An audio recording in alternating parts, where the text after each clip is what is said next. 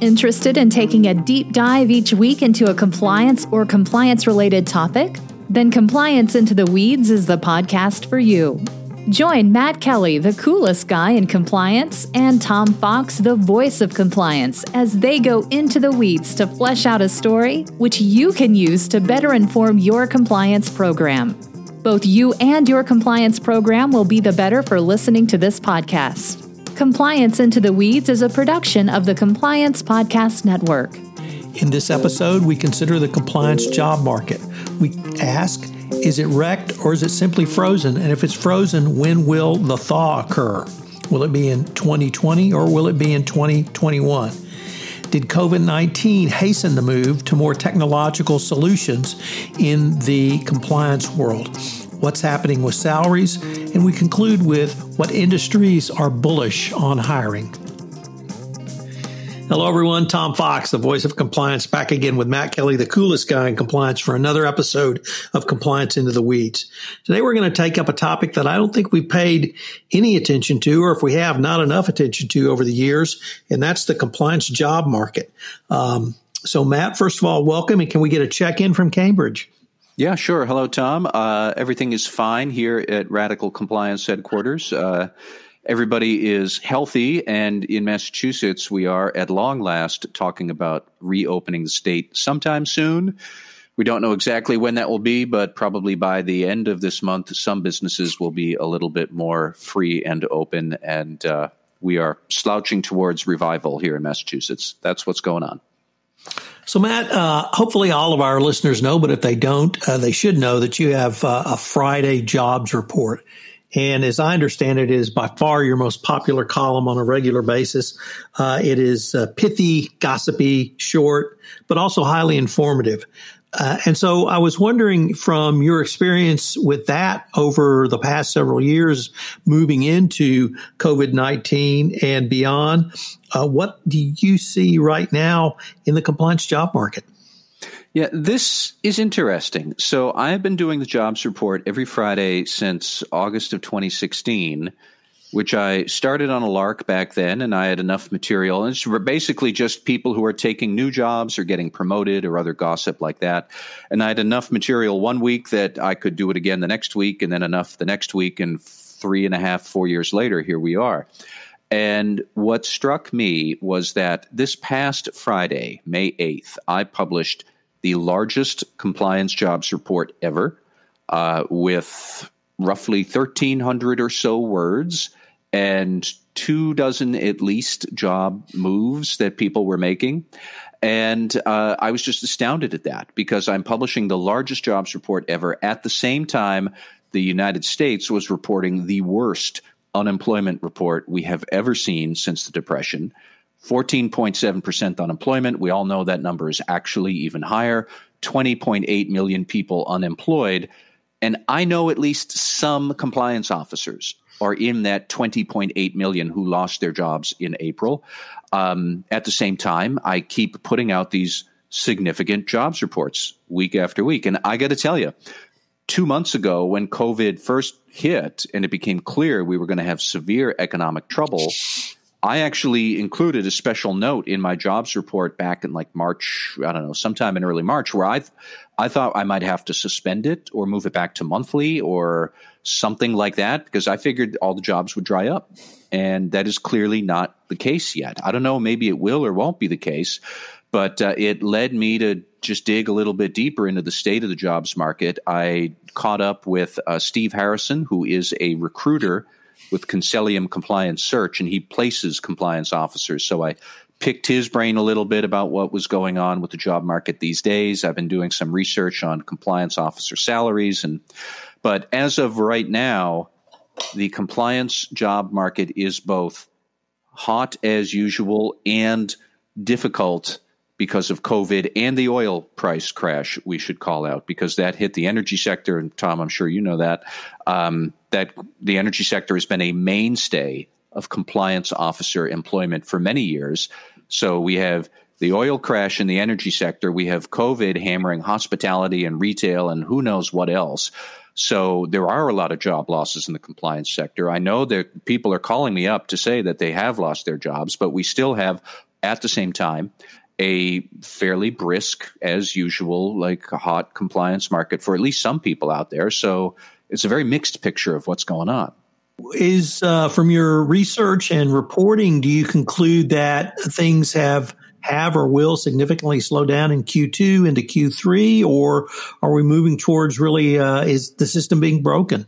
Well, it's not that. It is not the system being broken, uh, at least not yet. Uh, but when I was talking with Steve Harrison, for example, he said that um, he described the job market as on pause, but only on a temporary basis. Uh, a lot of his usual clients in the corporate sector have said, we are going to put this search that we had open, we're going to hold it for three months or six months. Um, but they are not saying, we're canceling this because we've eliminated this position. Uh, that makes sense. Nobody really knows how COVID is going to affect things. Nobody knows when COVID might start to recede and economic activity could resume to normal. We don't know what that normal will look like. Um, Steve said that he would not be surprised if we see some of these frozen positions unfreeze by the end of the year. Uh, I personally think that, you know, I don't know if it'll be the end of the year, but I wouldn't be surprised if we see a brisker return to economic activity next year, and that will include compliance. Um, but Steve also said, and this makes sense, I've heard this from some other people too, that to a certain extent, some if there's regulatory pressure, you know, if you're under a monitorship or a consent decree of some time, or if you're in regulatory trouble and you're looking to get out of it, you're going to have to hire a compliance officer if you have that role and it is vacant. Um, you know, you can't have a major settlement with a monitorship and a DPA without a, D, a chief compliance officer being hired. So some very limited circumstances, it's still getting pushed through. Um, and on others where it is more of an option, perhaps it's a nice to have, but not a requirement. That's where we're seeing some pause, at least for another three to six months, see how it happens. Uh, but I know what, you know, for example, I know one other compliance officer who is between jobs right now. And I don't know, about four or five weeks ago, I made a comment on LinkedIn about the jobs market. And he said that a, he's willing to relocate. B, he does have a very diverse range of experience. So he had about seven or eight inquiries out that seemed promising. And that was four or five weeks ago. And then the other week I caught up with him and he said that he's down to three fairly well progressed job interviews and whatnot and strong leads. And he named the companies and they're correct. I know for a fact some of these companies are looking for compliance officers right now. Um, so there is somebody who was making some very good progress even today. But I know other compliance officers in energy who have lost their jobs. I know one in retail who is looking to bolt before um, their company goes into distress, and you know it's it's all over the map like that. But there's a lot of activity, more than I thought. I thought it would be doom and gloom all the way through, and it's not all the way through by any means. Matt, let me see if I could uh, raise a couple of points on the consequences of this. Uh, first of all, you you mentioned the interview process, and uh, CCOs mm-hmm. are typically, or at least hopefully, seen as a, a uh, major hire for a corporation, a C-suite level executive, and uh, typically that means uh, multiple interviews uh, with senior executives, uh, perhaps a board of director or two or several board members. These are generally in person, uh, as opposed to a, I don't want to say, uh, uh, well, a compliance professional, not a CCO, which may be uh, another level of interviews, but can de- be done perhaps uh, remotely or virtually or, or, or, over Zoom. Does this crisis really have any implications for the interview process and who might get hired out of the interview process? It, I think it does. And I asked a few compliance officers and recruiters about their experiences with that. And here's what they said. So, if if the company wants a specific person whom they already know. We want John or Jane Doe who is over there and we're going to recruit them for this opening we have. If it's that, then they are probably going to pause their recruitment process right now because of travel restrictions and there's just, you know, there's no real need for it. Um, assuming John or Jane Doe is not going to go anywhere else, they might say, let's wait for three months until uh, the health climate improves and we can get uh, Mr. or Ms. Doe in for an in person interview. So, in that situation, it might stall. Um, on the other hand, there if it's a lower level position, um, I have been told that you can certainly expect a lot of video interviews. There's no real reason they can't be done. Video interviews are not anything new in other fields, but if it's a lower level position where you know you're not necessarily reporting directly to the board or the CEO of an S&P 500 company, you can get away with that. Maybe the interpersonal bonding and connection and feel isn't as urgent. Uh, so maybe a video interview is fine, but be prepared to do more video interviews because the company would say if we can't eyeball this person in the room with us, if we can't take them out with the whole team, then let's have the team and various other people all eyeball them through Zoom that is less ideal. So therefore, let's do more of it to try and still get that holistic sense of can we work with this person or not. Um, so there's a lot of that. And then I also suspect that even if you're doing with just video interviews and remote interviewing like that, it's going to take longer. So the placement cycle or the sales cycle for yourself getting to the job, that's also going to take a longer time. Uh, those are the kind of things that I'd heard about with the job interviews. Oh, and actually, that reminds me. Um, one other thing that compliance officers might want to get used to if you're doing video interviews, welcome to the world of psychometric testing and analysis and special software that will record the interview that you do. And they might be looking at small facial tics or subliminal impressions that you might relay that the human eye won't necessarily pick up, but software would. Um, or maybe they're going to ask you special psychometric questions to elicit a certain type of answer. I asked my recruiter friend, Steve Harrison, I asked him about that. And I said, like, so are we going to have this be a interview like Google does with engineers, where you have to figure out how many golf balls fit into a school bus or stuff like that? Um, he didn't think it's going to be weird questions like that, but don't be surprised if you occasionally get a more intrusive or more, I would call it Big Brotherish sort of video interview experience. I don't know if anybody listening has had that experience. I would love to know what happens. Call me up on the sly. I would be curious to hear about it. I'll keep your anonymity, but we might also see that kind of stuff in video interviews too. Matt, now let me turn to a trend I think we both had observed about compliance, particularly in financial institutions and financial services companies around uh, the uh, decrease in hiring in compliance professionals and the move to automation for lower, more, more rote compliance functions. You've written about uh, robotic process automation and other tactics that uh, banks are utilizing. It strikes me that uh, in this COVID 19 crisis and moving forward with the economic dislocation, banks and other financial institutions may move to tech solutions to uh, help uh, hold down the cost from having to rehire people. And if that's true, could that bleed out into other forms of compliance, anti-corruption compliance, uh, antitrust, or other? I struggle with that because at a theoretical level, yes. Um, that presumes, however, the company actually does have the money to buy this uh, technology. And if it's a generally painful budget and revenue cycle right now across the board, it might also be the case that you don't have enough money to make the investment. Um, I mean, I would encourage companies to think through. You should probably invest in the tech and get it up and running before you lay off the people that the technology is replacing. But I also have no illusions that if your revenue picture is falling through the floor, you might not have that luxury and you're just going to get rid of people and then what happens? Because are you if you don't have the money to invest in the technology that might not work.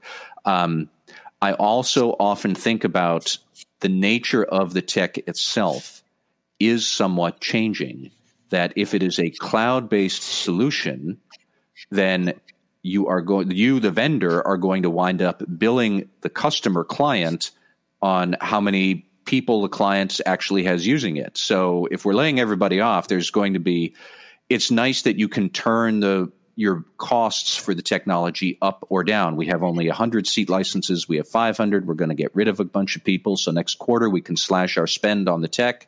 Like there's a compelling interest to invest in the technology in that way, which I don't necessarily like the employment implications of that, but from a purely financial perspective, that is true that there's a lot of due diligence that could be automated. I actually think a lot of compliance programs wouldn't mind automating a lot of due diligence, which is kind of tedious and boring and a pain in the neck, anyways. Um, so I could see it. I just wonder if we are in such a conservative cost cutting mentality right now. If you don't have any money to invest in the tech either, then I don't know what that means for the trend of getting rid of people to replacing them with tech. And maybe you're just going to replace everybody and have the remainders do more with less as the terribly cliched phrase goes. Um, but no, I, I, wouldn't be surprised if we see that unfold over time. Yeah. Matt, let me turn to salaries. Uh, have you been able to investigate, report on, or even dig up any solid salary information across uh, the compliance uh, hiring space, or is that something that is really just too fragmented to really pull together? I have dug up a lot of incoherent data on the salary space. If uh, you want to go through that, I, I think that compliance officer salaries, this drives me nuts. Um, so I, I have been looking into this, and I can tell you, according to salary.com, the average chief compliance officer salary in the United States is $235,000. Glassdoor.com has it at $150,000.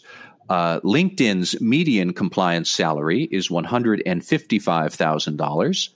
And then this is uh, the, the best I love here. So Indeed.com tells me that a average chief compliance officer salary is $128,000 a year.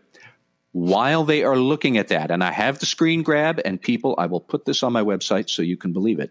So here they are telling me that the CCO's average salary is 128,000 while you might also like to see, and over on the side, they have salaries for related jobs, a director of compliance, which is decidedly less than the CCO. They are further down the pecking order.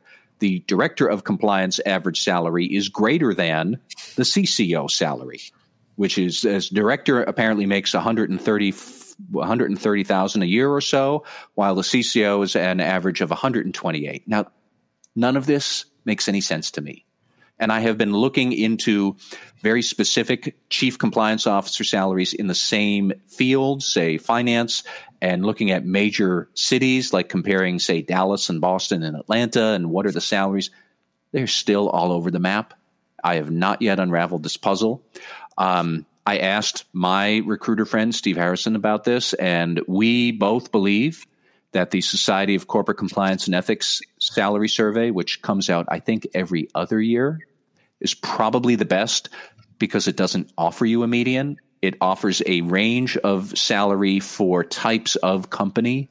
If you're in this field with this budget and you've got this many employees and this many people on your team, a chief compliance officer typically makes this range of money. And you can pigeonhole where you are to see what is normal. But overall, Tom, I got to say the salary data in this market just I, it drives me nuts because it's all over the map, and I've got no idea what the uh, the correct salary would would or should be. Matt, not everything we've talked about in this podcast is doom and gloom, although perhaps not as upbeat as we might have liked. So I wanted to end with something a little more upbeat. Are there any industries that, that you have observed are bullish on hiring compliance or chief compliance officers at this point in time? Um, yeah. So actually, healthcare, definitely, healthcare and life sciences are both still on the upswing. Um, that is not necessarily a surprise. Um, life sciences in particular, like biotech and pharma companies, they don't make money for years and years and years before they finally try to hit it big or they get acquired. So for a lot of them, the negative revenue picture we're all seeing, for them, that's old hat. Um, oddly enough, it seems that consulting firms are looking for more compliance talent. That may not necessarily be ideal for people out there because there can be a lot of travel involved. It could be a contract only job without benefits. But as companies are cutting their headcount, that does not mean the compliance work actually goes away.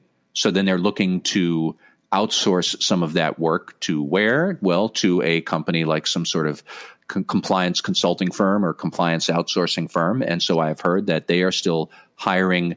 You know, like I said, they're probably hiring on project work, but some money is better than no money. If you are in between jobs, that might be something to think about. Um, and then uh, I remain unclear on this, but I have had recruiters tell me that lower level jobs may actually be easier to place right now because some of them can slip in under the radar. Um, if you're going to be a chief compliance officer with some sort of big salary, whatever the data might be, I don't know. But you know, hiring a chief compliance officer at a large company is a big deal, and it requires a high level of approval and meeting and whatnot. But if you're just looking for a compliance analyst of some kind, that could be a much easier fill because the salary requirements are lower, the approvals are not as necessary. There's still plenty of people out there looking for compliance analyst or compliance staffer work. So it may well be that people on the earlier part of their career are looking for a uh, lower level job. They might have an easier time than somebody at the higher level. Um, so those are some of the ways that I've heard that there is still some action going on. So, Matt, uh, unfortunately, we are near the end of our time, but this has been a fascinating review. And uh, I think this is a topic we may need to take up on a little more regular basis, uh, at least more than once every three and a half years. That, that's for sure, Tom. Thank you. Hello, everyone. This is Tom Fox again. I'd like to thank you for listening to this episode of Compliance Into the Weeds. If you have any questions, you can email Matt at mkelly at radicalcompliance.com. You can email me at tfox at tfoxlaw.com. If you have any recruiting or job hunting stories, we'd love to hear about them. I hope you'll join Matt and I again next week where we take up another interesting topic of compliance into the weeds. Compliance into the Weeds is a production of the Compliance Podcast Network and a proud member of C Suite Radio. This podcast is a part of the C Suite Radio Network. For more top business podcasts, visit c-suiteradio.com.